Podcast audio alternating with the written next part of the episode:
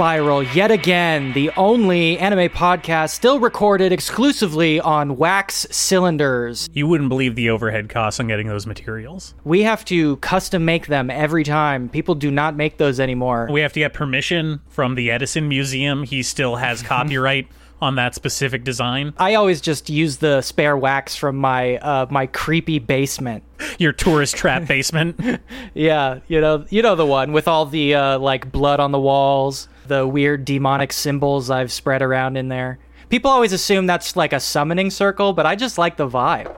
no, it's real chill, you know, once you get used to it. Like, uh, I, I love it. Very relaxing. The kids I'm leading down there all the time, like, they're actually really into it. You know, there's a trend where we try to kind of like baby kids these days. Uh, you know, you can't show them scary movies. I literally heard somebody say that like Fantasia is too scary for children. What? What? Fantasia is not too scary for children, you guys. Fantasia rules. Fantasia is good. Fantasia is good. It's probably my favorite musical Wait, uh, anime. is it is it the Night on Bald Mountain segment?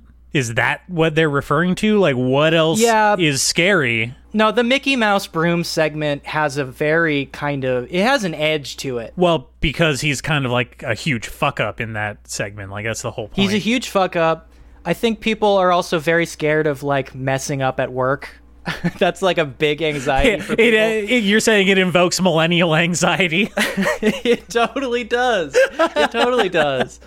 You're like, oh man, I fucked up so bad. I'm so unqualified to be here. I messed everything up. My boss is literally a wizard that's going to kill me. Oh, he's definitely he's gonna turn me into one of these brooms when he sees this shit go down.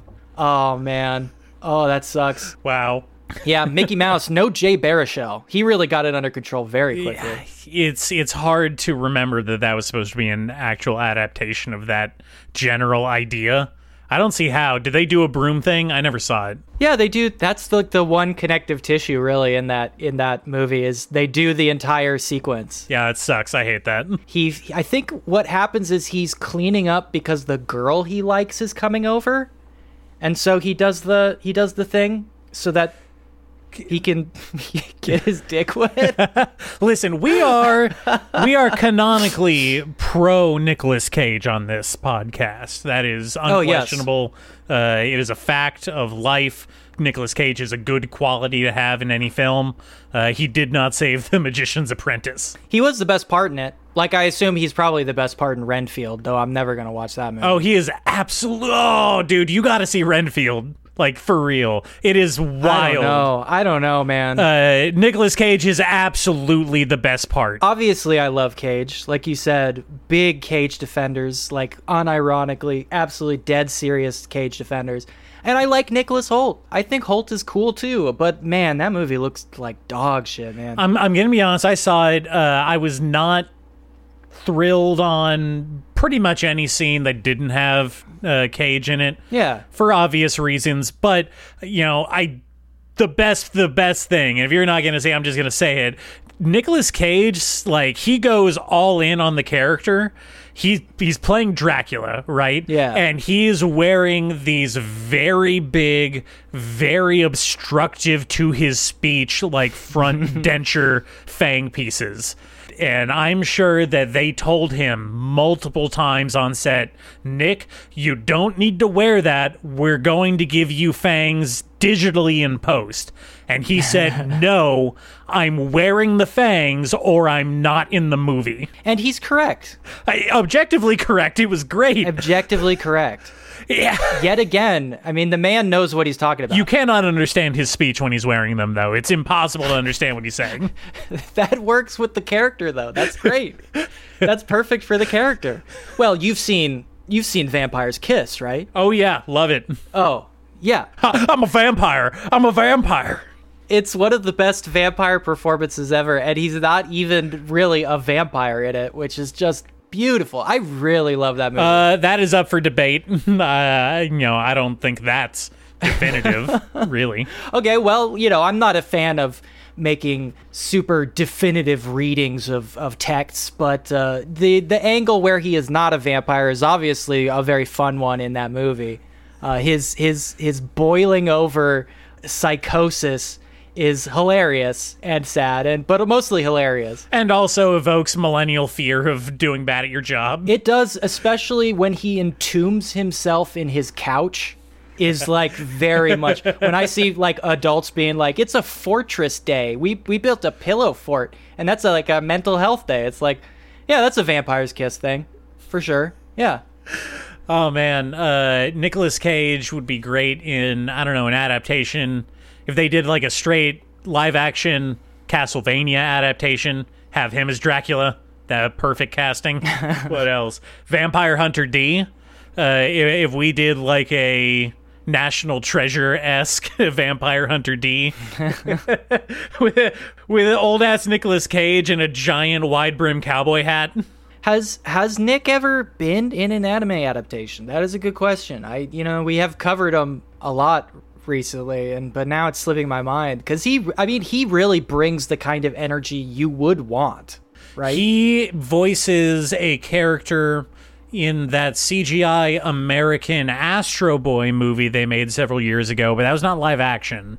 That's the only thing that springs to mind off the top of my head. I think that counts. I mean that's close enough. Yeah, close enough. He would be great though because not a lot of you know the problem with these adaptations, and you know we've talked a lot about them at this point, but you don't get people who can act over the top, who really bring a huge amount of like chaotic energy to what is a cartoon character. Well, it's, you know, depending on which angle you're coming from in the Japanese film adaptations of these anime, like they're usually like jumping off points for for models or or you know, other kind of media types that are looking to get into being like a media face, right? Some of them, some of them. Yeah, I I feel like there's a lot of like a J-pop to a J anime adaptation uh, going on, uh, or maybe the other way around. Yeah, there's a lot of Justin Timberlaking happening. Yeah, in in American adaptations,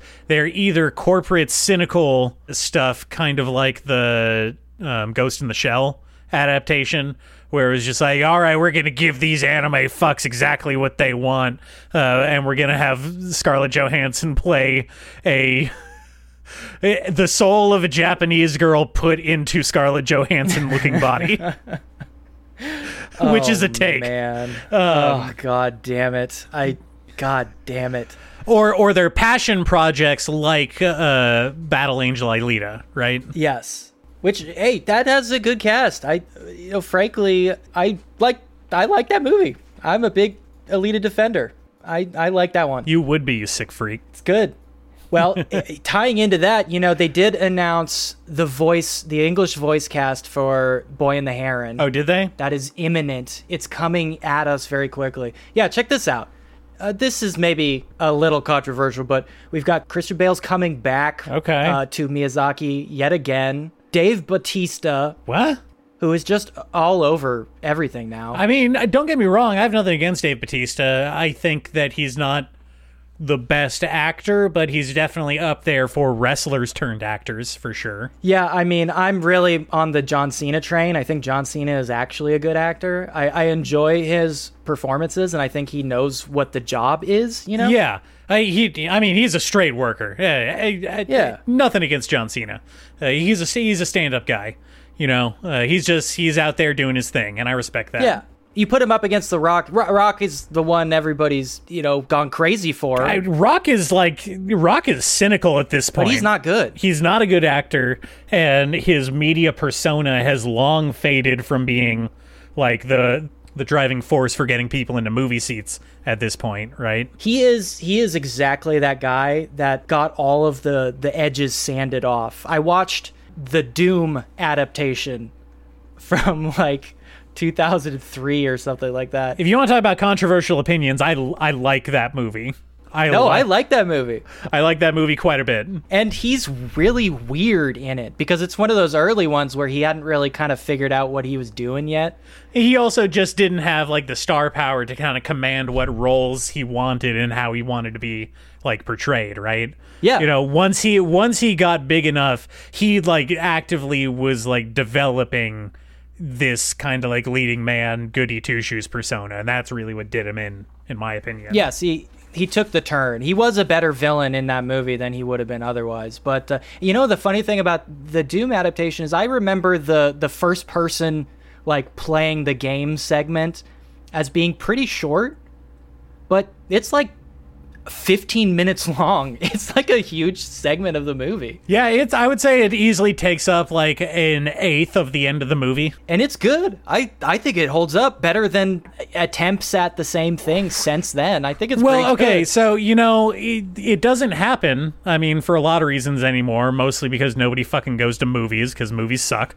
But when they did the first person scene in theaters, like that was those very memorable hype moments, like in a movie for me, right? Yeah. Like that is a very visceral. You know how they say everybody in the '60s remembers where they were when JFK got shot. uh, I remember exactly what it felt like when they went into the first-person view, uh, seeing that for the first time in theaters, and how awesome it was. it, it made up for how stupid the rest of the movie is, honestly. Yeah, there's only like three of those in in our lifetimes. It was uh, uh, 9/11, the Doom first person sequence, and uh, Obama saying "We got him." That was, those are the, that's it. That's it. That's Oh, I would have said I would have said Obama saying, "Let me be clear." let me be clear. Yeah, he said that every week for f- like eight years, though. Check this out. Uh, the rest of the cast: Gemma Chan, Uh-huh. Willem Dafoe, great git. yeah, oh yeah, love it. Karen Fukuhara, uh-huh. uh Mark Hamill, which uh, Mark Sure. Hamill absolutely makes sense. We talked about him last time. He's an actual voice actor. So well, that's a- I mean, that's a he's good an actual get. voice actor. Someone like Willem Dafoe has an actual voice that, like, he's just a good actor. Yes, has been in an anime movie. Yeah. Yeah, in the Death Note movie. What I'm, what I was saying earlier is like, I like Dave Batista just fine, but his voice and his line delivery doesn't exactly elicit what I would like look for, you know, in in a voice actor.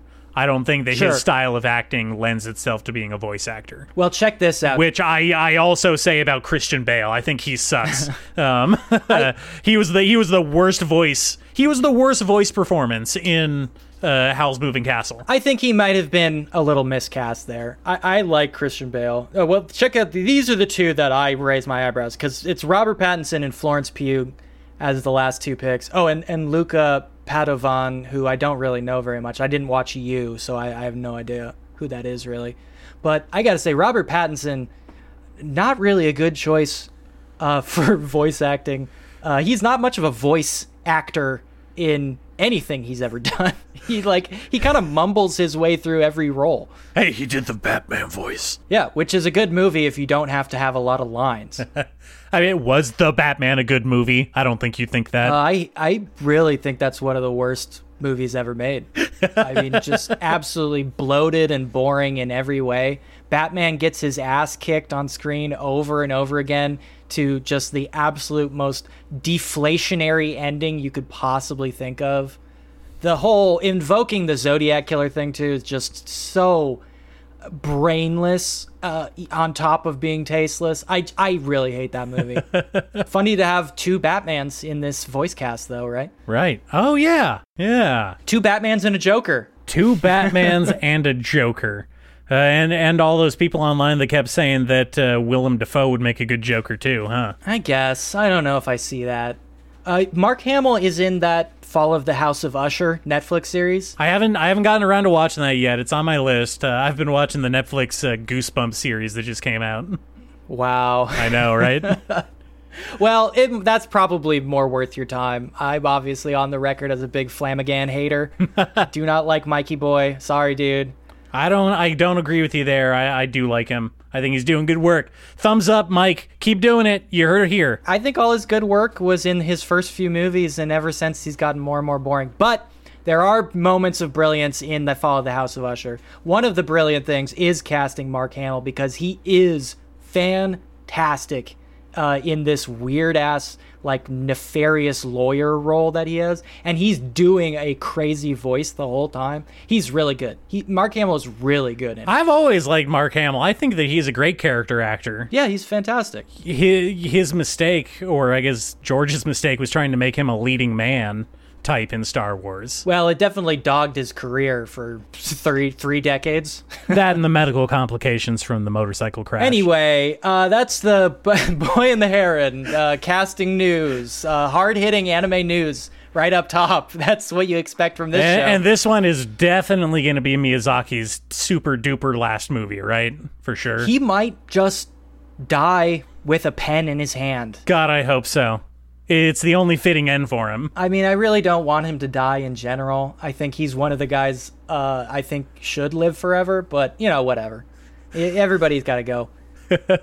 Keep on being a horrible dad. You're once once your kid is like 40 years old, I think it's okay to be a bad dad. I think at that point you've done the job and it's like the the die is cast, you know what I mean? all right, all right. okay. So, let's talk let's talk about anime. Enough of this rambling. Uh, I know it's all in the Halloween spirit. Uh, and you scared me by telling me that you watched uh, what is it called? Uh, so I checked out the first couple episodes based entirely off the title because I had to see what was going on here. you had to. Yeah, I had to. I had to. Uh, obviously, if you can't tell uh, by this title I'm about to read, this is based off of a light novel. And this is I'm giving the noble woman I saved a crash course in being bad. Not bad, Nate. Come on. it's not bad. I'm, I've seen it, the that's the that's the light novel translation. The anime translation they've gone with uh, with the word naughty instead of bad. Yeah. but it, Yeah. it, it, it's honestly it, it's so much weirder than that the basic premise is our main heroine is kind of like The boy and the heroine. hey that's an idea Interesting. Sounds like a Green Day song.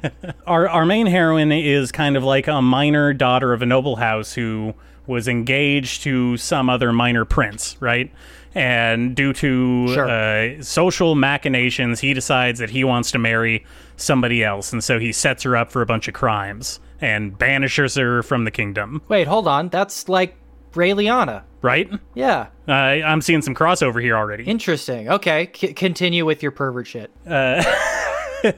so so so she gets chased into the forest and wouldn't you know it she happens upon the mansion of the great demon lord Allen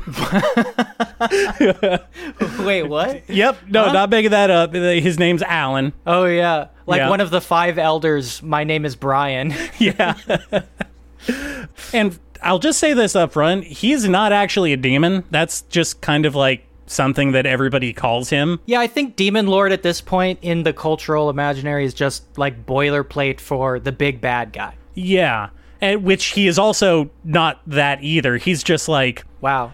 uh, he's just an antisocial dude who's really, really good at magic. But he doesn't like he doesn't raid villages and kidnap uh, innocent young girls. No, no, he like makes medicine and, and sells it to the local village. Wow, false advertising. But his thing is that he's just he really doesn't like other people. Sure, sure, a misanthrope, a, Yeah. an- a hermit, Uh-huh. actually. And you know, he's not he's not your standard hermit. He's he's a sexy hermit. He's sexy. oh yeah, he's got the Black Jack like, you know, black and white hair part going on. Oh, you gotta love that. He wears a cape. He's got boots. Gotta love boots. Sure, sure.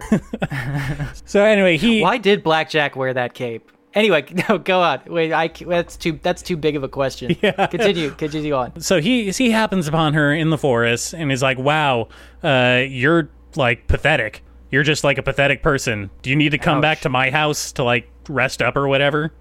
Uh, and she's like, "Okay, yeah, that uh, that'd be great." Now this seems to be running counter to the whole misanthrope uh, Yeah. aspect of his character. so already abandoning the plot. Yeah. Well, they they they do address that. They specifically say in the second episode, they say that he's not just a misanthrope, he's a misanthrope, but he also can't refuse to help someone in need. wow. He's a misanthrope with a heart of gold. Wow. Very complicated character. Oh my god. Okay. All right. I, I think I get the picture. So anyway, the, the the joke, the gag of the series, if you will, is that he's like invited her back to his house and just decided like, "Wow, you're so pathetic.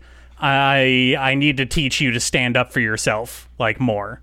which is really what the show means by by the word naughty. It's really more like hedonistic and and uh, assertive is what he's going for. Sure, sure. It's funny that you say that because I did read a manga this week called I Want to Do Bad Things with You, which Uh-huh. does imply certain things uh, to us, the audience, but is actually more about uh, standing up for yourself and being assertive. It is exactly like that. It's Yeah, exactly yeah. the same thing. Right. and uh, that all sounds well and fine, you know, maybe a bit of a weird uh, situation for a meet cute, but it it gets under the surface is incredibly dark because the way he proposes this whole situation is that he brings her back to his mansion. He's like, "All right, hey, I just saved you. You're a wanted person. You can't go back to the kingdom, right? Right. So why don't you stay here and be my live-in maid and do all my chores for me?" He makes her do the chores, yeah. so he's not a good guy. No. No, he's actually kind of a horrible dick Wow. and and he gets her to agree to this by uh, saying, "Is like, all right, well, you don't want to do that, probably because you're so nice and self-sacrificing. Uh, so here's what I'm gonna do. I just put a death curse on myself, and if you don't agree, then I'm gonna die, and you're gonna be responsible for my death." Uh, which is a major red flag. That is one of the biggest red flags. I mean, that straight up is like, if you break up with me, I'll kill myself shit. Yeah. Uh, so he says like, yeah, if you don't be my living maid, then then I'm gonna kill myself, and it'll be your fault. And because she basically is a Cinderella type, right? She was was married to someone or engaged to someone high above her actual status in the family, where she was treated more like again a live-in servant. Right. So he is basically rescuing a slave and then re-enslaving her for himself. He's stealing a slave. Sure, sure. Well, he found one on the roadside. Uh, the one- the one joke that really did get me uh, is that when you know everything is settled and she actually does start like cleaning and doing stuff around the house, she's like absolutely amazed at how little he asks of her compared to how shitty her life was at the castle. Jesus Christ. So he is a he's he's taking in an abused, vulnerable person and and love bombing her into being into being his live-in servant. Wow. So this is pervert shit in a completely different way than what I was expecting. Yeah. And so Wow. the the main, the main conceit from there is that he's trying to teach her to be, you know, quote unquote naughty, but really just like stick up for yourself and and do what you want more. And so like the first naughty lesson, again, uh, implying something much different than what actually happens, uh, is he's like, all right, well the first the first naughty thing that we're gonna do is that we're gonna eat dessert for dinner. Uh huh. Yeah. Oh, okay. Are they six years old? Uh, she is basically mentally. Oh my god. Oh my god. So yeah. Now I have to point out, I have to point out, this isn't a, a super uncommon trope in, in anime and manga where you find somebody and they become like your live-in mate or whatever. In fact, uh, I have another manga I read recently where this happens, uh, kind of on accident. But this is a premise so ridiculously stupid and banal that Seinfeld had an entire arc uh, about this exact premise. Do you remember? I, I like I like that you're referring to Seinfeld like story beats as arcs. Yeah, do you remember the Seinfeld arc where uh, Jerry and George write the pilot to their their show Jerry? Uh-huh. And the idea is that uh, the main character has hit somebody with their car, and the judge declares that the main character must be the the victim's butler. this has been the biggest inspiration on anime and manga two decades later. Hey, that's how it works in America. Yeah, yeah. You you know you sue someone for damages, and if they can't pay, they have to be your butler. Yeah, and you have to like put them up with room and board though. That's kind of the bad part. If you don't have a spare bedroom, they have to sleep on your couch. It's we're we have such a fucked up system. We have to change the laws. We've got to change these laws. anyway, Okay. that's the Seinfeld Yeah. connection. All right. Uh, what the hell? Why did you watch more than one of these? Again, it was one of those fall releases. They uh, had three episodes up, and I just put it on in the background while I was doing other stuff. And yeah, I I got through two of the three available episodes. You just let it rip. Yep. So, you know, it, it's a recurring theme also in this. It seems that like he gives her uh, you know, choices where she can either do his preferred option or or he can go to some other extreme, right? You know, like one he he was saying like, "All right, I want you to order whatever clothes you want out of this catalog." Right. But if I sense that you're holding anything back, that you don't order everything that you want, then I'm going to order everything in the catalog, every item. And it's going to be your fault if I waste all my money. So there are mail order catalogs in this in this world, like the Sears catalog.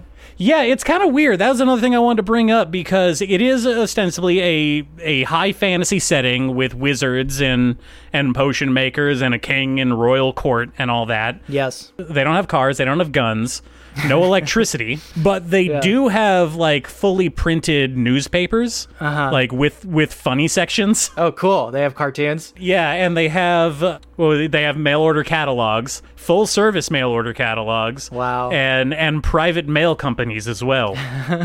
That's weird. You know, that's not to spoil One Piece, but this is a very strange thing in One Piece where you start off with sort of, uh, you know, an old timesy. uh, People are sailing around on pirate ships, but by the time we get to, you know, pre time skip, which is, you know, a little before the midpoint of the series, there are full on like live broadcast televisions and stuff. It's very strange. Yeah, I always wonder, do they does the Navy have like full on battleships in One Piece, or do they also just go on big galleons? They call them battleships, but they are kind of splitting the difference. They are sort of armored, but at the same time, they are very much like big galleons. Mm-hmm. So it's weird. It's strange. All right, well that was the trash that I decided to spend uh, to spend my time on this week. Inexplicably. Inexplicably, I have no I have no justification. I just did it. Deal with it now. now, you have this growing list of stuff that you've been reading. It's become monolithic, oppressive to the show. Really, it hangs over our heads. Yeah.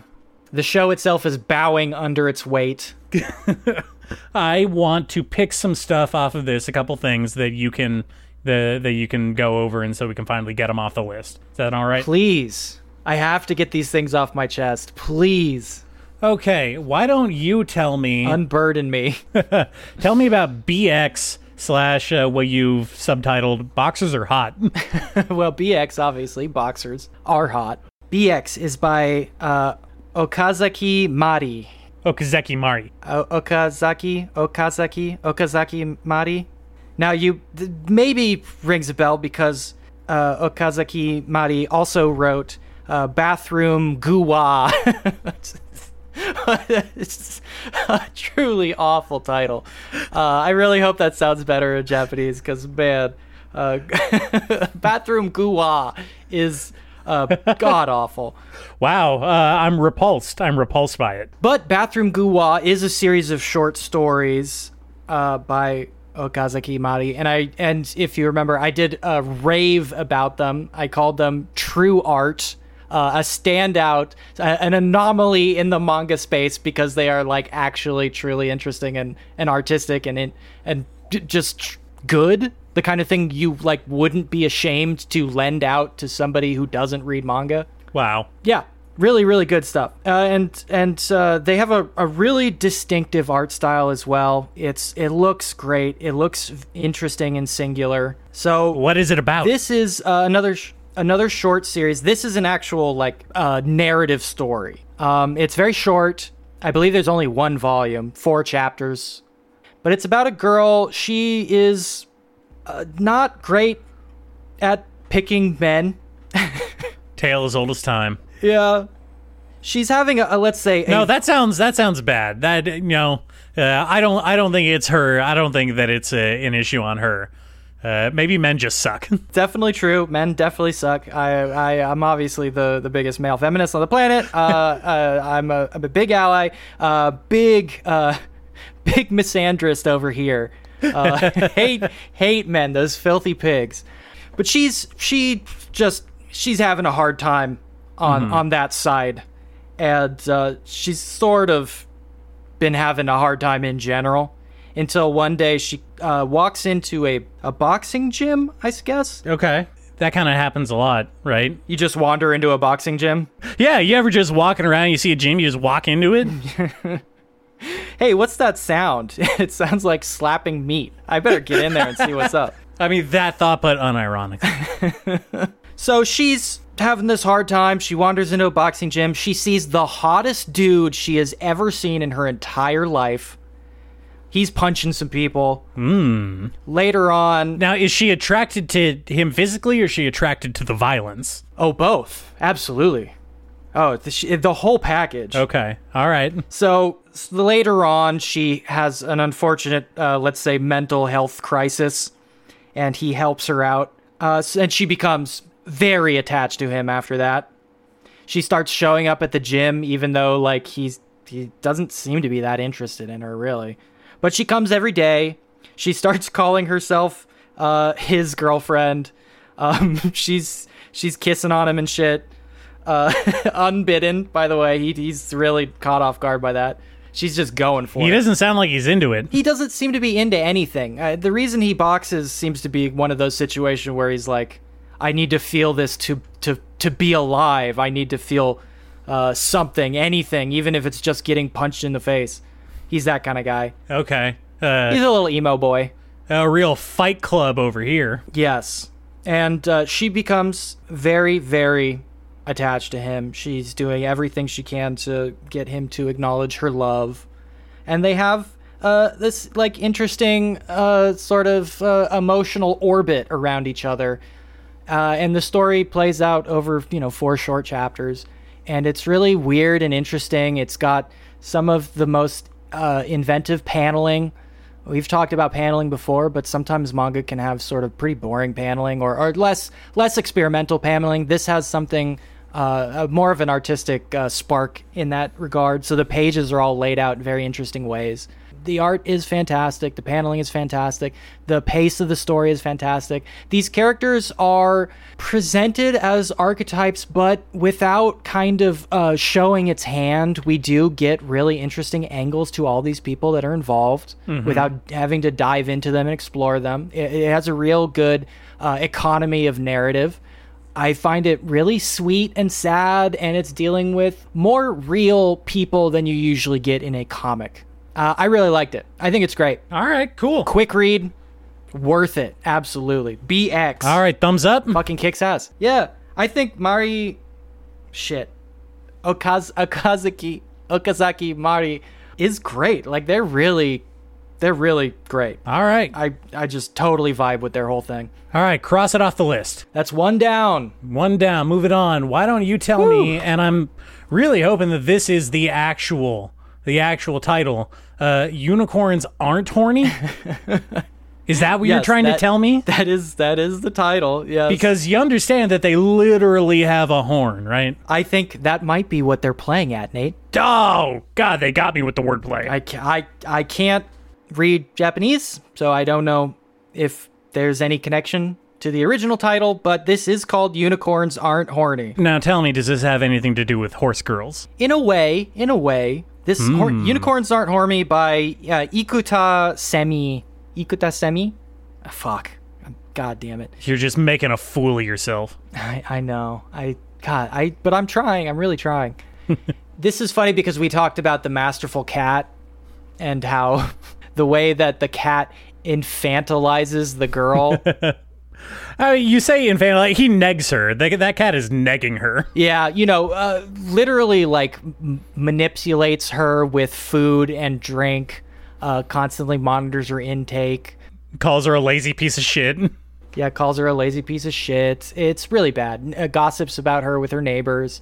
Unicorns Aren't Horny uh, is about uh, a girl who uh, always wanted to be in a relationship and explore love, uh, but it just never really happened for her. And now she's like, she's in her mid 20s. She's rapidly approaching her, her 30s, and she's starting to feel anxiety about like never finding someone because there is that. Uh, what did you call them? Christmas cake. I that's Oh. not my term. I didn't invent that. you called them Christmas cake. I was simply relaying information. Uh-huh. I don't agree with it. Uh-huh. I'm an ally, all right? I'm an ally. You what are you an ally? Are you a feminist ally too?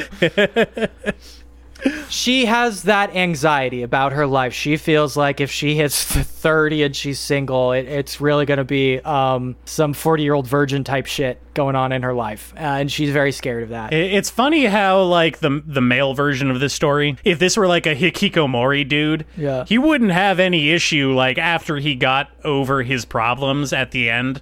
He would still be like, "All right, well, I'm 35, better go find a, a wife." Well, sure. Yeah. You know, because men are built different. Oh, We're just built different. Sorry. okay, I'm taking. Uh, you're you're no longer an ally. No, no, but I, I hate they're pigs. I hate men. They're pigs. and this unicorn is a pig. So she has this anxiety and it's starting to dominate her life because she really does. It's you know, she really does want to find a relationship and fall in love. Uh, It's just not happening. And I'm not sure how this came to be. I we, we don't really get any establishment here, but her roommate is a unicorn who is obsessed with her virginity. Uh, the unicorn is essentially boxing her in so that she never gets laid because the unicorn has a virginity fetish. Uh huh. Yeah. And the unicorn again is is a is a unicorn unicorn. It's a it's a This horse. is a this is a big white horse with a magic horn that talks to her and lives in her apartment with her. Okay, I see where the title comes from now. Yes, uh, the unicorn is very annoying and is a creep and makes constant weird remarks about maintaining her virginity, which uh, she really does not like. But her her fear of being alone overwhelms her annoyance at being called a virgin every single day. actually, no, I, I come around. I think that this actually this premise has some things to say. Yeah, I think there's some meat here. It is. I I think it's it's weird. I didn't read a lot of it. I I just started it, and uh, I think it it probably goes some some more interesting places. So you know, don't don't judge me too hard if this gets really weird later on. But I really like her, and I really like the dynamic. Even though the unicorn is really creepy, like his whole obsession with virginity it is very explicitly like a fucking weird pervert shit. Okay, so the the the unicorn sucks. Like he's supposed to be a bad guy. Yeah, I think so. And she she is very quick to be like, "Hey, can you please stop being a fucking creep?" I mean, that's very un-unicorn like behavior. I thought they were supposed to be nice. I thought they were supposed to be allies. Well, I mean, he is nice. Uh, sometimes you know he he does keep her company and and you know tell her he loves her and all that. But it does boil down to him fetishizing her virginity because, as we know, the legends around unicorns are that uh, they're incredibly violent. Except for uh, virginal maidens, they will come and approach calmly a, a virginal maiden and Yeah. and sleep on their lap, No, and that's I how you it. catch a unicorn. Yeah. Yeah. Everybody Okay, knows I this. guess, uh, yeah, that's kind of funny. Uh, it, as long as it's not mean spirited towards her, I guess. I think is the only is you know the only way you can do it. I, I, You don't want to be making this this guy in the right. Uh, I don't I don't think it's mean spirited towards her. I think her problems are treated lightly but also sympathetically. She she's mostly caught in between the two things where like she wants to be kept company because she's lonely. She's a lonely woman and you know, a working woman who doesn't have a relationship and uh she wants to be kept company by someone who cares about her, obviously who doesn't. Uh but she also like wants to get laid. so again, like nothing wrong with uh, that. I don't know. I don't know. Uh, Very sympathetic. I I think it's pretty funny. It's weird. Like I said, I, I don't know where it goes, so maybe it gets really creepy later on. I really hope she doesn't fuck the horse. Uh, it'd be very Um, strange. yeah. Um, I don't think that they're gonna go there. I would hope. I I would hope not, but you know it is manga, so you never know. But uh, for the for the little bit I've read, I I do like it. I think it's very funny. It has a really weird, funny angle on adulthood, especially for an adult woman, which we don't get a lot because, like we've made very clear, a lot of manga is obsessed with youth and particularly uh, female youth. Uh, so maybe the the commentary is that like weird manga dudes are the unicorn. Uh, yeah. I, I guess. Yeah. I'm not sure I would I would give them that imagery, but sure, why not? Well, you know, d- d- d- a sort of disassociated viewer who is obsessed with uh, female virginity. Yeah. The- and I mean, I see the connection. I see the connection. I just uh, don't agree with portraying uh, anyone like that as elegant in any way. As as a big strong horse, Yeah. a big, strong, sexy horse. I'm just saying, think about it, because there is. I mean, that is that's an angle. That is an angle. All right, cross it off the list. You could you could make a reading. Uh, uh, yeah. All right, let's uh let's knock one more out before we go to the break. All right. Uh, I want you to tell me about Alien Nine. Oh, uh, I have way too many things to say about Alien Nine. Okay, all right. You want to save that? Yeah, I'm gonna I'm gonna fucking when we talk about Alien Nine, I'm gonna go in because that shit blew my fucking mind. Okay, all right, all right. Uh, good to know.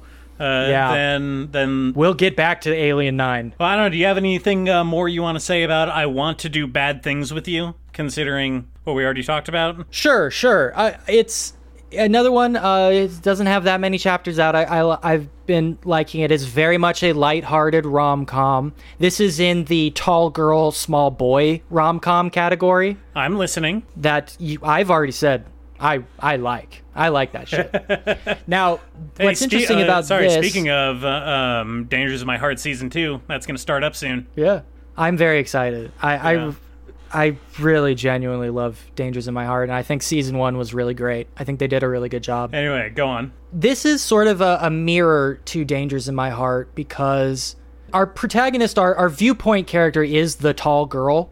And she's very awkward. She's uh, kind of your typical sort of put upon, uh, hating hating her high school experience kind of girl. She she's the one that gets bullied. She's the one that has to do all the after school chores because the mean girls like bully her into doing it. She doesn't have any. She doesn't have the ability to assert herself in any way. Right? She's that girl Yeah. like you were talking about. Until uh, one day, a Cinderella type, basically. uh, sort of, yeah, it is just uh, just a, a a normal girl with really cr- like really intense social anxiety, and she can't really stand up for herself until one day, uh, a a, a notorious kid at their school who is known as the villain of the school for some reason uh, approaches her when she's doing pool duties, and he says, "I don't want to fucking swim tomorrow, so drain the pool for me." And she's like, "Wh- "I can't fuck it. What? Are you kidding me? I can't. I can't do that." And he's like, "Yeah, you can. Why wouldn't you? Like, I'm telling you to do it right now. I don't want to swim tomorrow. Do you want to swim tomorrow?" And she's like, "Uh, not really. I don't like swimming." And he's like, "Great. We're we, we are in accord. Uh, drain that fucking pool."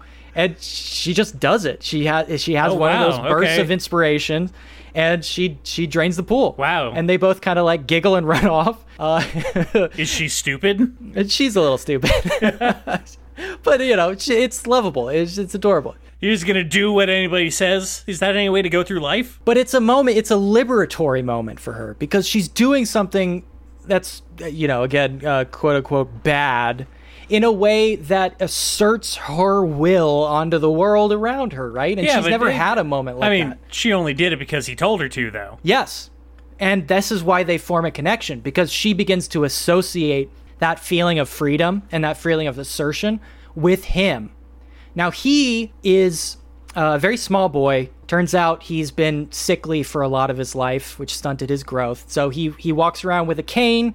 Uh, he carries an umbrella a lot of the time because he can't really deal with ex- sun exposure. So he's Got he's a wide kind of brimmed hat with a big feather in it. he's sickly and pallid and he has of, you know because of our societal expectations of that kind of thing he the people consider him the villain of the school which says a lot about uh, disability and and uh, you know uh, What, archetypes what are all that these we kids like fan of, uh, what was it, M. Night Shyamalan, uh, Unbreakable, Mr. Glass? yeah, kinda. Yeah. Uh, well, his so it turns out that his brother is the prince of the school, and they are they are in a rivalry basically.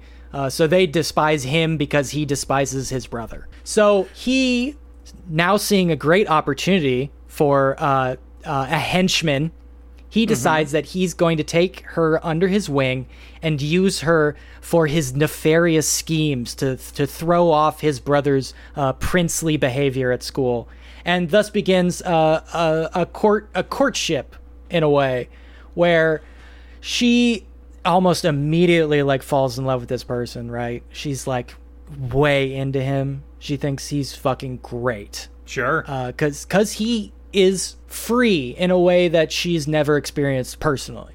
He doesn't care what other people think about him, which is good because people fucking hate him.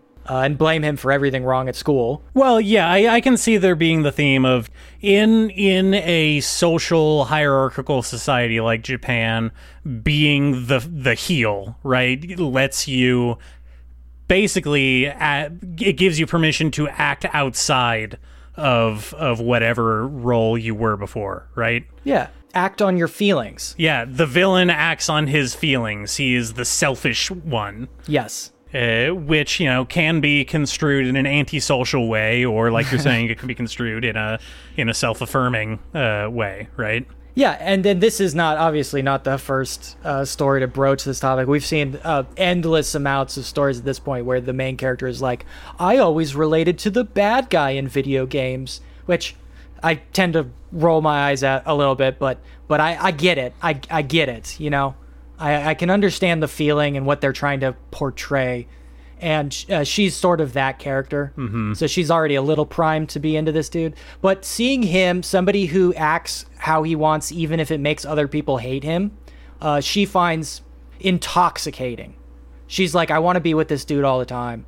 I want to help him do his nefarious things because it makes me feel like more of an agent in my own life. She she likes that he's a bad boy. So sort of, yeah. Even though he's he is not what we would consider the traditional bad boy, uh, uh, but but I think she, you know, this is me putting my meta reading on it. I think she maybe is confusing a lot of those liberatory feelings for romantic feelings because she kind of like immediately crosses those wires, and it's like I I love this. I love this little man, this weird little pallid man. So again, it's it's just a dick taking advantage of an emotionally vulnerable w- girl. you know he, he does a little bit but he he's never he's never coy about the way he feels he's never he's never uh, manipulating her in a way that's directly an affront to uh, her her dignity as a person at least in a in a way that we would feel alienated by by as the as the audience i think but it, it is charming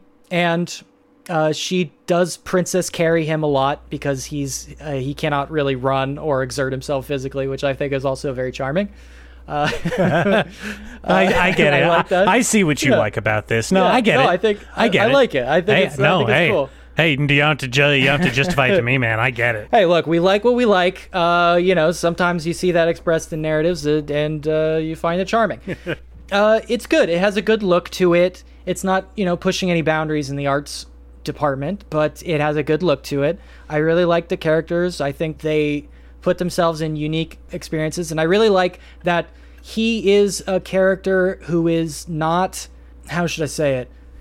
in a lot of rom-coms that feature a character who quote unquote speaks their mind he's usually the like aloof more classic bad boy like oh i sometimes i get in fights at school but that's just because like i do what i want he's not that guy because like i said he is small and sickly uh, and a lot of this is acting out because he wants to on his end assert his own humanity so that he is not seen as the sick boy basically you know uh, and that's why he's constantly asserting himself because he he wants to be something other than the boy who missed a bunch of years of high school because he was in a hospital bed, right? Sure. Which I think is great. I think that's a really interesting character. All right. Yeah, I so I, I like it. I think it's good. Cutesy little rom com. Thumbs up then. Yeah, absolutely thumbs up. All right then. Shall we take a break? Oh boy, yeah. Let's let's take a break.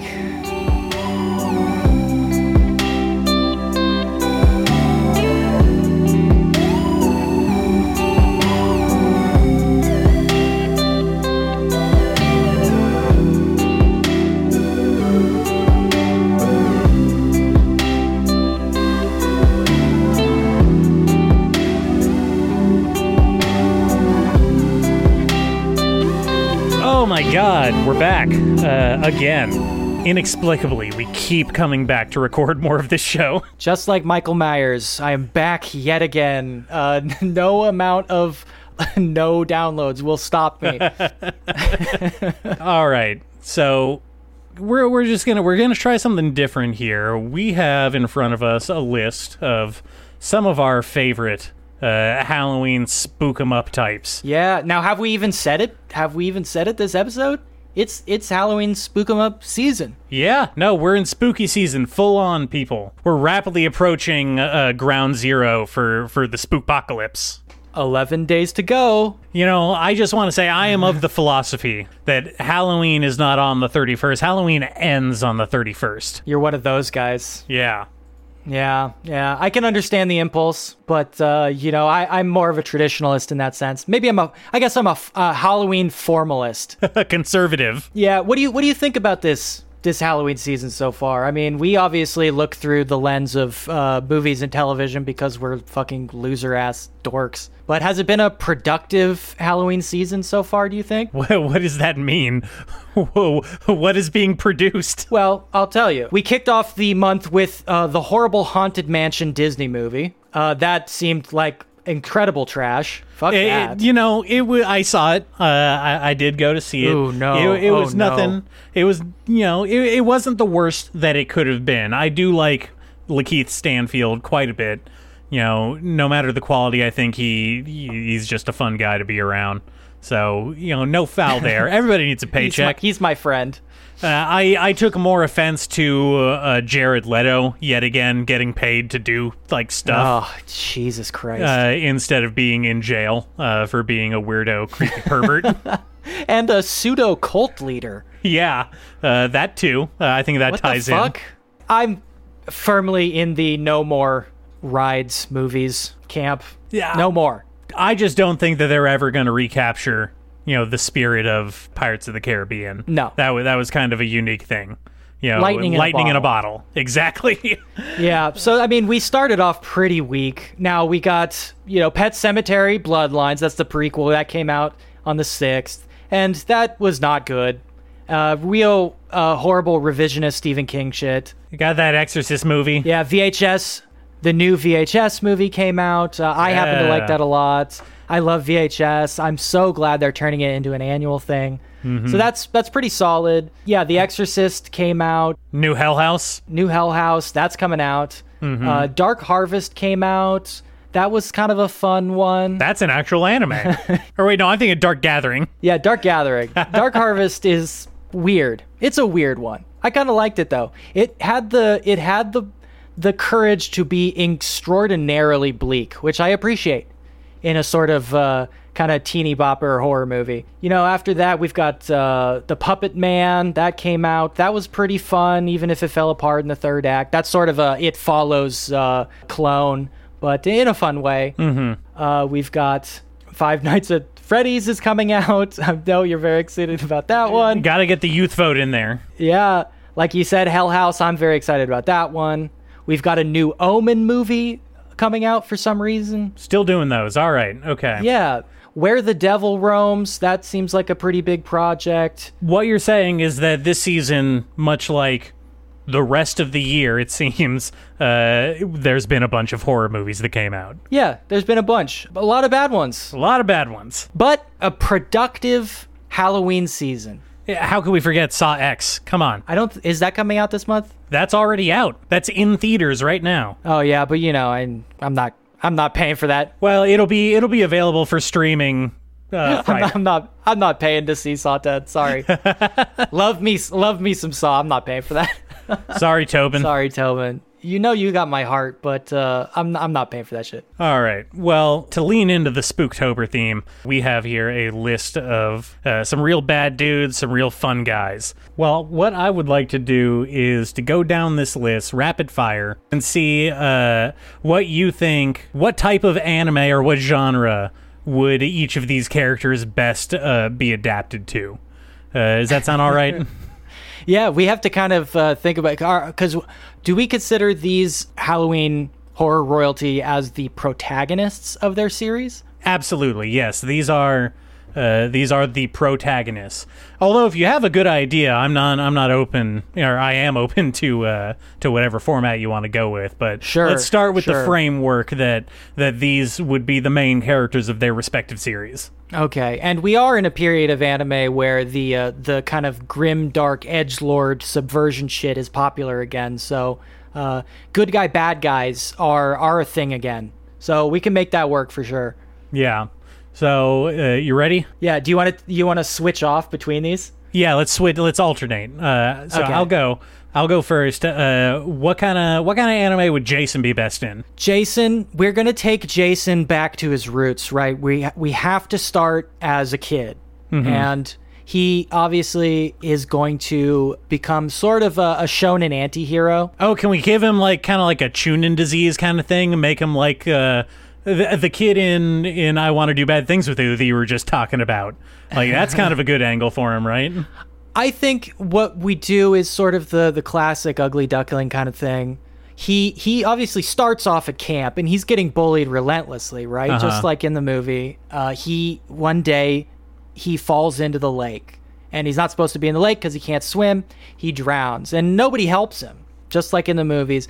But what doesn't happen, or maybe in one of the movies does happen, but in this version, when he falls to the lake, the lake is sort of an ancient power font. Maybe it lays on a ley line or something like that, and it kind of communes with his body. So as he dissolves in the lake, he is slowly rebuilt over Oh. time into a magical boy.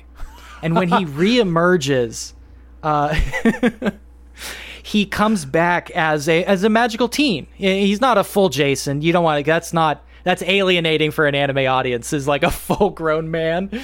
Well, uh, okay. no, what if we do more of like a like an Ultraman kind of thing, where he he, he has a human form, where he's a, a little crippled boy, uh, and and he ha- he can turn into a giant hockey hockey mask wearing man. You're thinking of sort of a transformation. Like Yes. he summons his powers. Yes, exactly. Maybe he has some kind of uh, magic wristwatch or a pendant that he rubs. Uh, no, ho- dude, he puts on the mask. Yeah, he puts on the hockey mask. That's obvious. Yeah.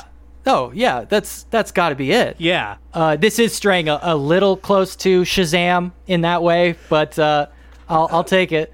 I'll take it. Well, okay. In uh, just to be clear, in what I'm thinking of right now, he is Ultraman giant when he's Jason. He's huge. He's huge. Wow. Then who does he battle? Because I was thinking he would battle other people.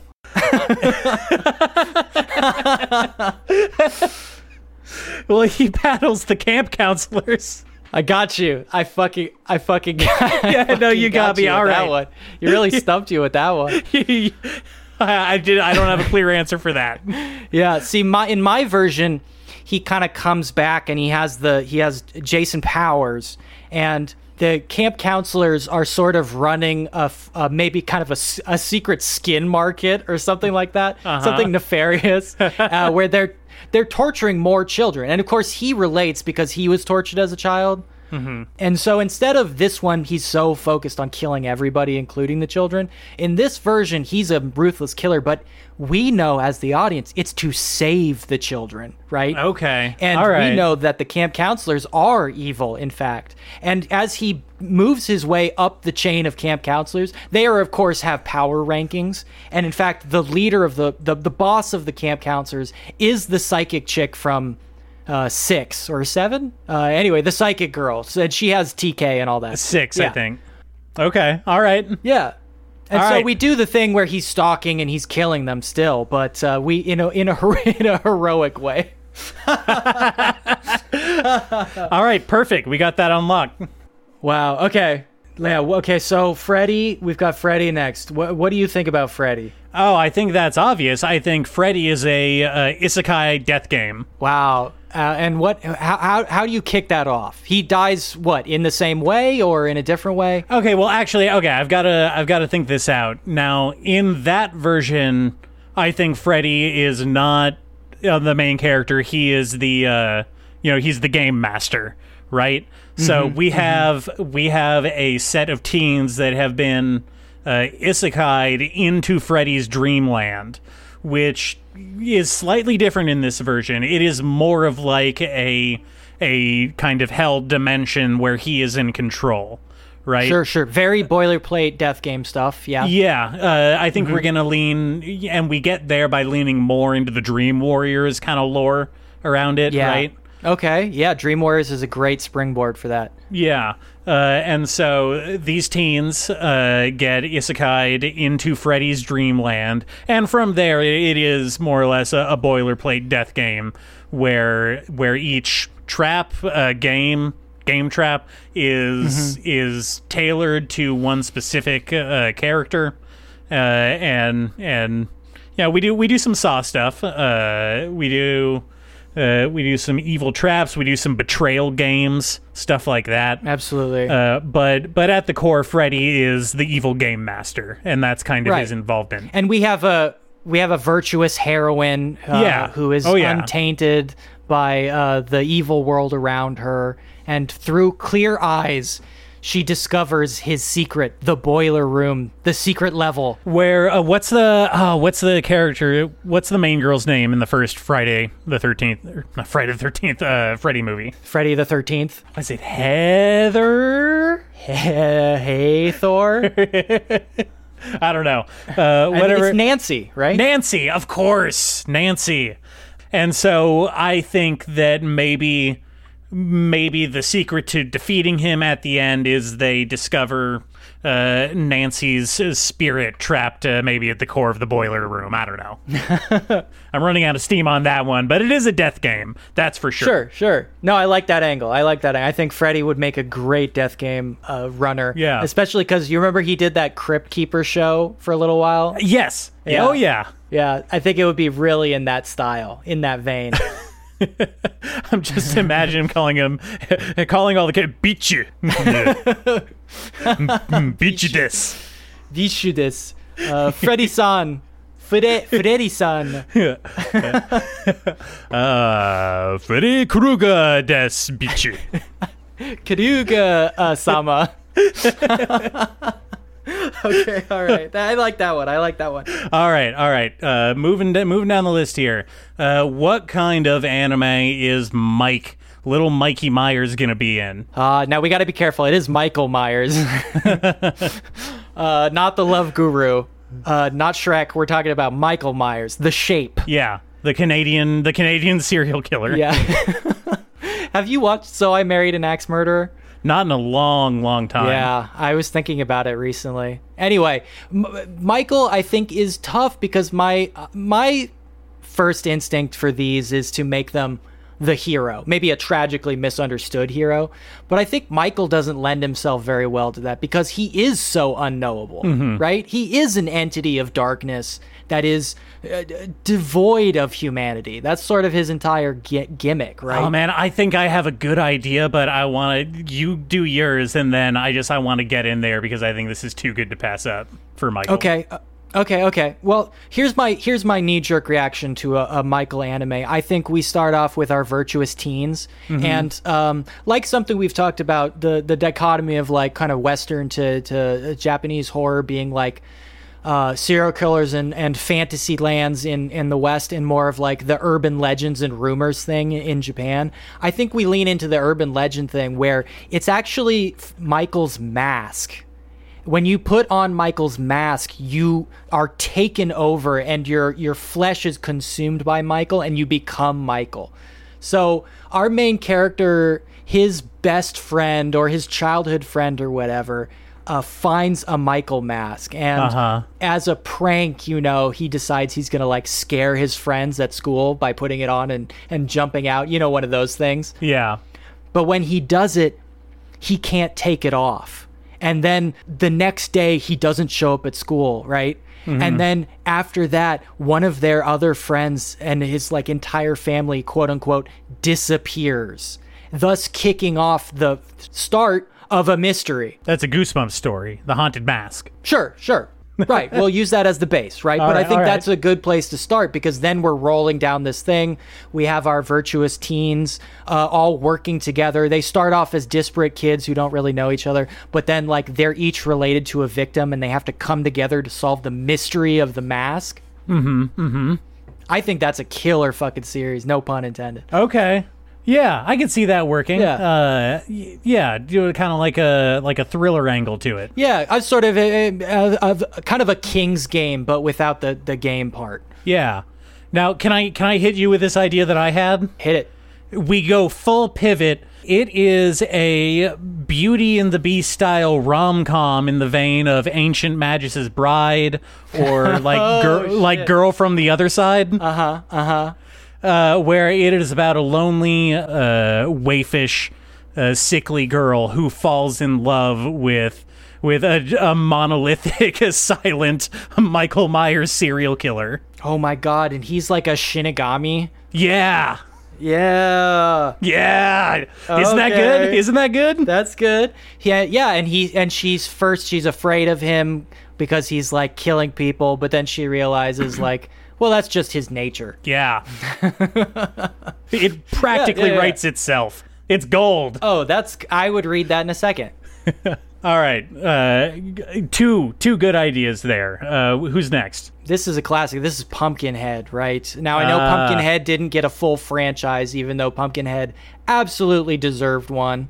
Pumpkinhead rules, one of the kings of the wet puppet like royalty, in my opinion. Oh, for sure. Love a pumpkin head. Love a wet puppet. Yes, absolutely. Now, now this one is hard because Mm-hmm. there's not a lot of straight monster like anime like there would be a monster movie, right? Like there's very little Yes. horror anime overall, like to be to be More fair. more horror manga than anime for sure. Horror Yeah. ends up kind of in the manga space. I think it doesn't get translated a lot. You know uh, what what initially comes to mind if we're doing the angle of like a a revenge spirit that you summon to take action upon upon those who have grieved you Yeah. right Yes. uh, we do this in the vein of the bullied japanese introvert school kid you know the school shooter type right. Okay. I think I Yeah. see where you're going. So you know we have a kid uh he, he i don't know maybe maybe he comes from a broken family his dad's shitty uh he gets getting bull- bullied at school yeah all he the gets bullied at school They're carving uh, kodos into his desk. exactly um and and suddenly he hears about an american urban legend right where you can you can summon Yeah. uh, an evil cursed spirit to come to come attack and he thinks that like there's no way this is gonna work but wouldn't it be great if it did Oh, and he lives in one of those kind of like semi secluded villages where there's like not that many kids at the school because it's kind of rural. exactly oh yeah Yeah, yeah. Maybe there's a haunted mountain like a- around the town that people aren't supposed to go to. maybe with like a shrine that has a desiccated corpse inside of it Yeah, hell yeah. those big uh, those big rope uh, uh, Shinto rope barriers uh, crossing over it. Yeah. Now, is he? Does he become a villain, or does he? Does he try to stop Pumpkinhead, Well, I think like like Lance Henriksen does in the movie? hmm, that's a good question. Uh, I think It could go either way. uh, I think that he should be a villain, and I think he wields Pumpkinhead almost like Light wields the Death Note uh, Yeah. in the beginning. Uh, Maybe we could even lean into that, make it a real psychological horror thing where uh, he is using the cover of a monster to commit these these murders, like um, like Tim Burton's uh, Sleepy Hollow. Okay, yeah, I like that. And maybe he has a virtuous friend who is always stuck up for him, uh, but is slowly coming to realize that his friend is like being twisted by this power that he's now had. And his friend's grandfather is is the local Shinto priest who knows how to exercise the spirit. Uh, all right. Yeah, I, I think that's a series. I think that's a series right there. I'm into that right there. Yeah, that's pretty good. All right. I like that a lot. Now, we, we, you do have to do anime Lance Henriksen, right? Oh, absolutely. And it Yeah. will be offensive. Uh, there's no way around it. he would look so fucked up. Oh my god. Uh, I would love rip, man. Rip. Yeah. Wait, no. the other one. The other one died. Oh shit. That's racist. Lenny White, Carl Black. Oh no, the sweat is rubbing it off your hands. All right, all right. um, okay, uh, we got to we Let's, got to let's keep skip moving a couple through of these. Let's skip a couple of these to Candyman. I think Candyman is very juicy for this. All right. So tell me, what kind of anime would Candyman be? Candyman is the closest to what we've been talking about in that in that dichotomy because Candyman is very much an exploration of an urban legend and mystery, right? He's already primed for that. Candyman is is exactly uh, you know he starts off as the Bloody Mary rumor, right? But he is very real, and it turns out that he's actually like the the physical embodiment of a cursed place and time. He is very real and he is very sexy. yeah, he's got a dope ass cape. Also, um, Crocodile, he's biting Candyman's whole shit. Sorry, sorry, you guys. Crocodile is literally just a Candyman ripoff. Wait, I thought Crocodile. i thought he had sand powers. Yeah, uh, Crocodile doesn't have bee powers, but his entire look is stolen directly from Candyman. I mean, we're talking about the big coat, we're talking about the hair, though obviously uh, his hair's a little different. Uh, the hook, uh, the the sneering nature, uh, it's all it's all there. Anyway, Wasn't Candyman bald? no, Candyman is just has short hair. Okay. All right. In the new one, you'll see when he turns into Candyman. It's All uh, it's So so thing. so what do we do? What do we do with this? So we don't have to do a lot of surgery on this one because it's already pretty much set up in a way that like a Japanese horror would be, right? Uh, we have uh, again, we have some virtuous teens, and they're exploring uh, local uh, legends. Now the twist here is because anime doesn't really deal with like a lot of, uh, uh, let's say, uh, racial themes. Um, gotta shy away from that in anime. Is that ever a good thing for anime to deal Well, with? I, you know, if for good or ill, let's say, Candyman in this instance has to represent sort of an ancient evil, sort of uh, in the traditional sense. He is he is the representation of a revenge from a conservative reactionary past. Yeah. Uh, what's used a lot in anime is like the the sacrificing uh, sh- shrine maidens to the local god kind of thing. Mm-hmm. Uh, in that way, we can kind of have Candyman be merged with a with a local god. Well, it, that's the classic Beauty and the Beast dichotomy, right? Yeah, I would say Candyman is very much uh, not uh, not a beast. Uh, he is more of a hypnotic presence, a right? sexy His whole thing is that yeah, he's kind of he he he beckons people into death. Again, sort of a Shinigami theme, is like she, but uh, a little more malicious. So we have uh, teens discovering this urban legend and trying to delve into it, and by delving into it, they exacerbate it. And by exacerbating it, it begins to harvest. It's it begins its dark harvest of the older people of the village, the people that uh, uh, you know c- covered up this sordid past. Uh-huh. This is a, I mean, th- this is well worn territory, but I think Yeah. it fits Candyman very easily. Uh, and then we have a battle of of children. First of all, deciding whether it's even worth saving these people who, much like in in Elm Street, fucked up pretty bad. Uh, maybe kind of deserve like being punished, but that's up to us to decide, right? As the Yeah, viewers, yeah. and they they they go on their quest. And I think in this case, uh, they probably lose. I mean, you know, uh, they they probably deserved it. Very dark Like, ending. they probably deserved it. They probably deserved it. I don't know what they did, but they probably deserved it. Okay. Okay, let's let's see. What what about let- why don't we do a why don't we do a Leatherface? Oh man, you want me to do a Leatherface anime? Yeah. Now now the Japanese take on Leatherface was already done in in Resi Seven, so we've got kind of a base for that. That's a video game, though. That's different. That's different. That's different. That's different. Freak Ah, Island man. also the I don't know if Freak Island ever got an anime, but the manga is very much uh, bo- let's say quote unquote borrowing heavily from Texas Chainsaw. So there is that as well. Mm-hmm. But I want to hear what what what what are you coming at with? oh man, this is tough. Cause like, wh- which, what is Leatherface as a character, right? Like, you know, at the core, he's a victim. He's an abused child. He's an abused child. Yeah. And so, uh, where do we go from here? I think we can make him more sympathetic than than you would see at a horror movie. Now, hmm.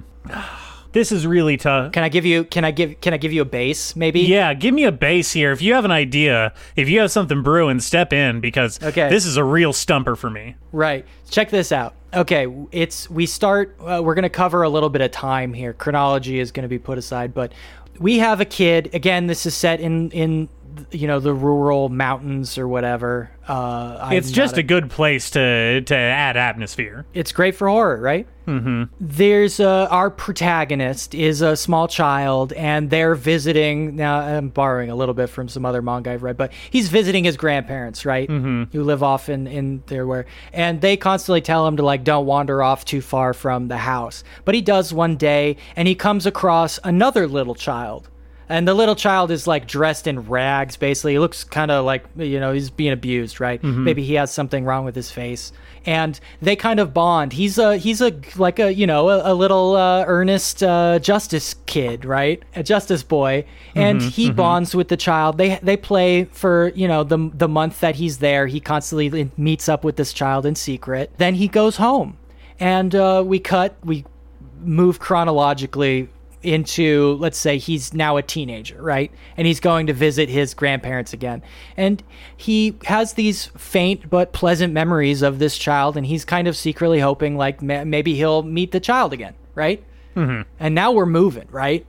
Now we've got now we've got something Okay, uh, develop that a little because uh, while you were going over that, I I came up with something that I actually uh is tickling my brain a little bit, but but finish out this thought. Where where are you going with this? we would we would play it out like this, right? Uh, him and his his newly acquired friends are captured.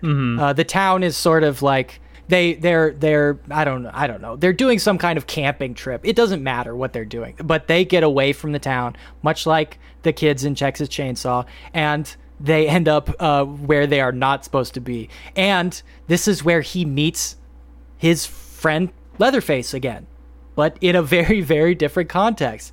And now we have him struggling with these childhood like memories and struggling with the new Leatherface to kind of turn him to his side and like help him rescue his friends from the, the freak family. Okay, all right. Yeah. Uh, yeah, I, I can see that. That's fundamentally keeping it kind of like within the the visceral horror kind of realm. It's pretty close to the, the movie itself, uh, Yeah. obviously without the uh, trying to be uh, like Fred's with, with Leatherface. Now, now, hear me out, because this made me chuckle to myself. What if we go with more of like a uh, devil is a part timer situation? Okay. We're doing a daily slice of life gag uh, show where Leatherface is just trying to make his way in Tokyo, being uh, a tree trimmer.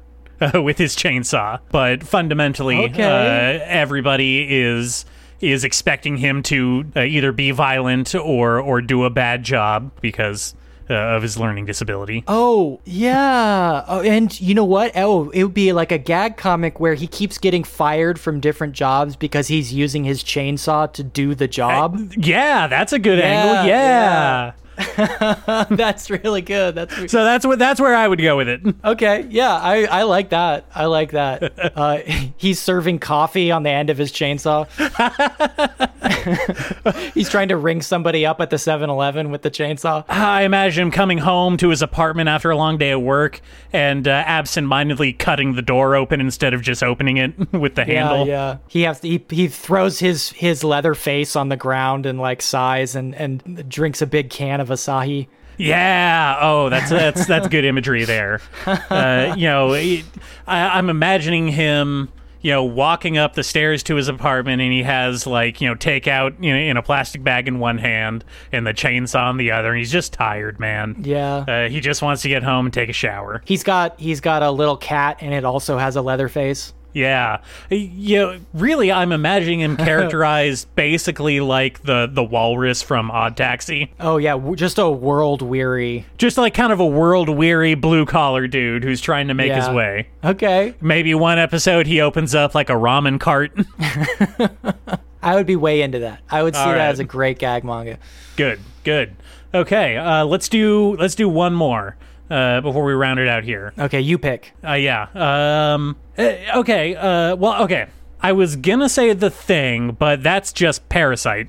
Uh, already. Yeah. Like par- Pretty much. Parasite is is just the thing if it was an anime. So why don't you give me a Pennywise? Give me an It. Wow. Okay, this is very interesting because Yeah. this actually I mean, we are we are getting into our Shonen King territory with this. So we've I've already got thoughts. Mm-hmm. I Like, mean, this is it- the first thing as a springboard that comes to mind for me is something like uh, The Promised Neverland, right? That's an interest I would not have made that poll. Can you explain that? Uh, I think fundamentally, if we're adapting it, if we're looking at themes, I think the the through line of like kids kind of forming these strong friendships in the face of a monstrous adversity that you know basically is is a a horrifying representation of of growing up right yeah. that it's pretty obvious in it. I would say if we're stretching, we can apply that to the Promised Neverland, where you know, spoilers, um, getting eaten by monsters is is equivalent to the world taking your childhood.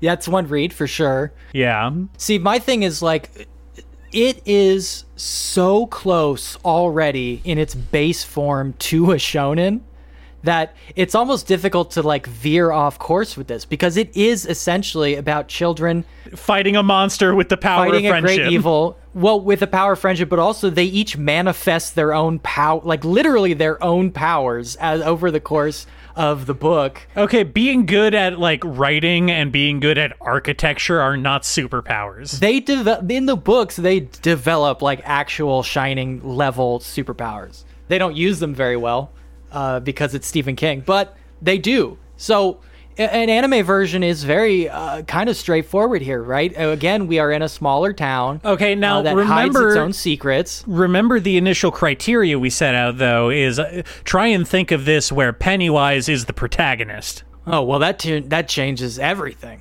Yeah. wow We've been kind of ignoring that, but we did kind of lay that out at the beginning. Sure. Okay, Pennywise as the protagonist. This is difficult. So Pennywise is sort of a magical boy. uh, he has to be, right? Because uh, Pennywise is a creature from space that lands in a Japanese rural village and has to hide underground. Uh, before he gets found out and I don't know dissected in a lab, isn't that what you people usually are afraid of? Uh, Pennywise grows. What do you up- mean, you people? Penny in this in this version, we would have to do something like Pennywise is sort of a Phantom of the Opera phantom. He lives in the sewers. He lives underground. He moves under stealth, uh, the under cover of night, and he yearns to be a real boy, but can't quite manage it until one day he's sort of coaxed out of hiding by uh, uh, uh, again a beautiful justice boy who's like, "I will help you. I we I just want to be your friend." And he kind of comes out and he's met with adversity, right? He, he- Right. I think what would happen is he kind of begins getting off on on like showing off his powers, and he does it a, a- like a little bit too much, and and he scares off some of Justice Kid's other friends, and they tattle. And now we've got like a town is is tightening its noose around him, and him and Justice Boy have to like figure out a way to uh, escape from the village as it closes in on destroying him. uh huh. Uh huh. Now the the problem being here is that we don't really have a good a good bad guy other than the villagers, which aren't really powerful enough to pose a threat. So I'm thinking perhaps part of uh, Pennywise's power is stolen at some point. Perhaps when he's playing with the boys, part of his power, which you'll remember, his power is sort of it's stuck in the comet that lands underground. Perhaps when he's out uh, for the first time not protecting his comet, playing with the boys, it is discovered by some nefarious adults and they take part of it back home. And that part, that power, infects them and they become evil, but also evil with powers. Okay. Now yeah. we've got a dichotomy going where he has to reclaim the parts of himself that were stolen and corrupted by the adults with the help of uh, the boys, with the boys. with the help of the boys. Yeah, and by being around him, and he he allows this, he kind of allows them to absorb a little bit of his powers too, so that they have the ability to defend themselves against the Ah, encroaching yeah. evil. And now we have an interesting thing too emotionally because Pennywise is very torn because he- part of himself is what turns the adults evil, and now he's very conflicted. He's like. Does that reflect who I am? I don't even know what I am. I just landed here and started growing. That's that's juicy. That's juicy. That's- That's, a that's, that's a thick juicy. vein. That's a thick vein you just tapped Yeah. into. Yeah. And also he could have silver hair, like he's one of the silver hair moonchild. Oh, for sure. Well, I Oh, mean, yeah. how do we how do we fundamentally keep the clown uh, appearance though? He he transforms. It's like his magical girl transformation. Yeah, he he transforms into Tim Curry. yes, dude. Yes. I, I think I think the new clown uh, would be a better fit. I think the the look is cleaner um, for an anime look. You know what I mean? yeah. Okay. Yeah. Uh, in fact, in fact, let me link you. Let me link you a picture. I think this is this really drives home what I'm what I am picturing in my mind very succinctly. See, I'm enva- I'm envisioning. All I can think of is like Kefka from Final Fantasy VI, right? Because that's like the only evil anime clown that's out there to reference. I think there's more. I mean, you obviously we have a lot of evil clowns in the manga world because the Pierrot movement is so yeah. big. Uh huh. Uh, uh, baffling mean, to me, but They they love their co- commedia dell'arte. yeah, and they love calling them Pierrots as if that is like uh, a classification of a thing, which again is very funny to me. I didn't realize that that was like a trend because I for a long time I only knew it from the you know the one Cowboy Bebop episode. The Pierrot. Yeah. There, there is. I, I'll have to. I'll share some Pierrot movement type shit with you. I think you'll be tickled. But uh, here's here's a here's a here's a, a wild Pennywise Okay. Sure. uh, from D Gray Man. okay. Yeah, uh, I wish I had more screenshots of him because he really is. He really is just a, an anime Pennywise. All right. Well, there you have it, dear listener. Uh, our takes on on some spooktober spooktacular anime. I hope that really tantalizes your imagination. Maybe you can go out and uh, uh, build these stories for yourself, Yeah. and then send them to me. Get out get out there on AO3. Yeah, yeah. Some ripe veins. I want to see someone draw the draw at least chapter one of some of these and send them to me. Please do that. That would be the best thing ever. Specifically, if we're if we're picking, if we can get one request, I want the Michael Myers uh, Wayfish Girl romance one. Uh, I would love any of these, just for the record. Uh, bless me, bless me. All right. Uh, anything else we want to throw in here? We, uh, you have started the TikTok. I, I Yeah. threatened you into doing it. I've been browbeat. See, Remy uh, cast a death spell on his on himself and, and said that if I didn't start making the TikToks within three minutes, he was gonna die, and it would be my fault. Exactly. So I started him up. I do this with everything, by the way. This is my go-to move. It's true. I've got my grimoire open to the page. It's all it's all dog-eared. I'm just gonna say, basically, all of our socials are tied to at Anime Death Spiral. Check them out. Yeah. Uh, hopefully, you can Google us, but maybe not. I don't know. I am not asking you, much like the podcast itself, I'm not asking you to indulge personally, but if you could just like artificially boost our numbers, you know, go go and follow the accounts like on your friends' phones when they're not looking. Yeah. Uh, download Oh, the that's a good podcast on on like yeah, uh, just on random computers. Maybe go to the library and Yeah. download the podcast on there. Uh, do please, I'm begging you. I was about to say go to the go to the display section at Best Buy, but they don't have those. Yeah, I guess anymore. so. Yeah, the, retail is dying uh, faster than our podcast. Please, I'm begging you, uh, boost these numbers. Uh, I don't care what underhanded methods you use. I am I am asking you. Uh, please do it. If you're a longtime listener of this podcast, which I know there are at least a couple of you out there, we are talking directly to you. Go engage with us, please. you know who you are. Before we are sound even more pathetic uh, than that is, uh, beautiful and handsome listeners, I, I really appreciate you listening to this horrible inane rambling. We're gonna have one more episode before Halloween, so we can do we got to do something else spook spooky in some way. Well, let, let's let's brainstorm that. Uh, yeah, we'll we'll put some thought into that. Maybe we'll uh, Yeah. uh, do a, a list review of some of the more classic uh, horror horror sided anime. I would love to talk about and revisit something like Paranoia Agent. It's been a while for me. Oh hell yeah, that would be a great one. Uh, Yeah. yeah. So in, in conclusion, R.I.P. William Friedkin. Uh, I stand Friedkin. Uh, greatest ever do it. Uh, we'll watch Sorcerer and then watch The Exorcist. Love you. Bye. Bye.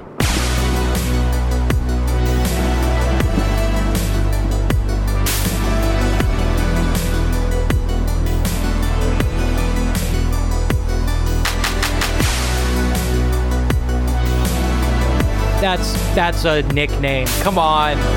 You, you think that's his real name? Yes, his name. His his name is Captain James Hook.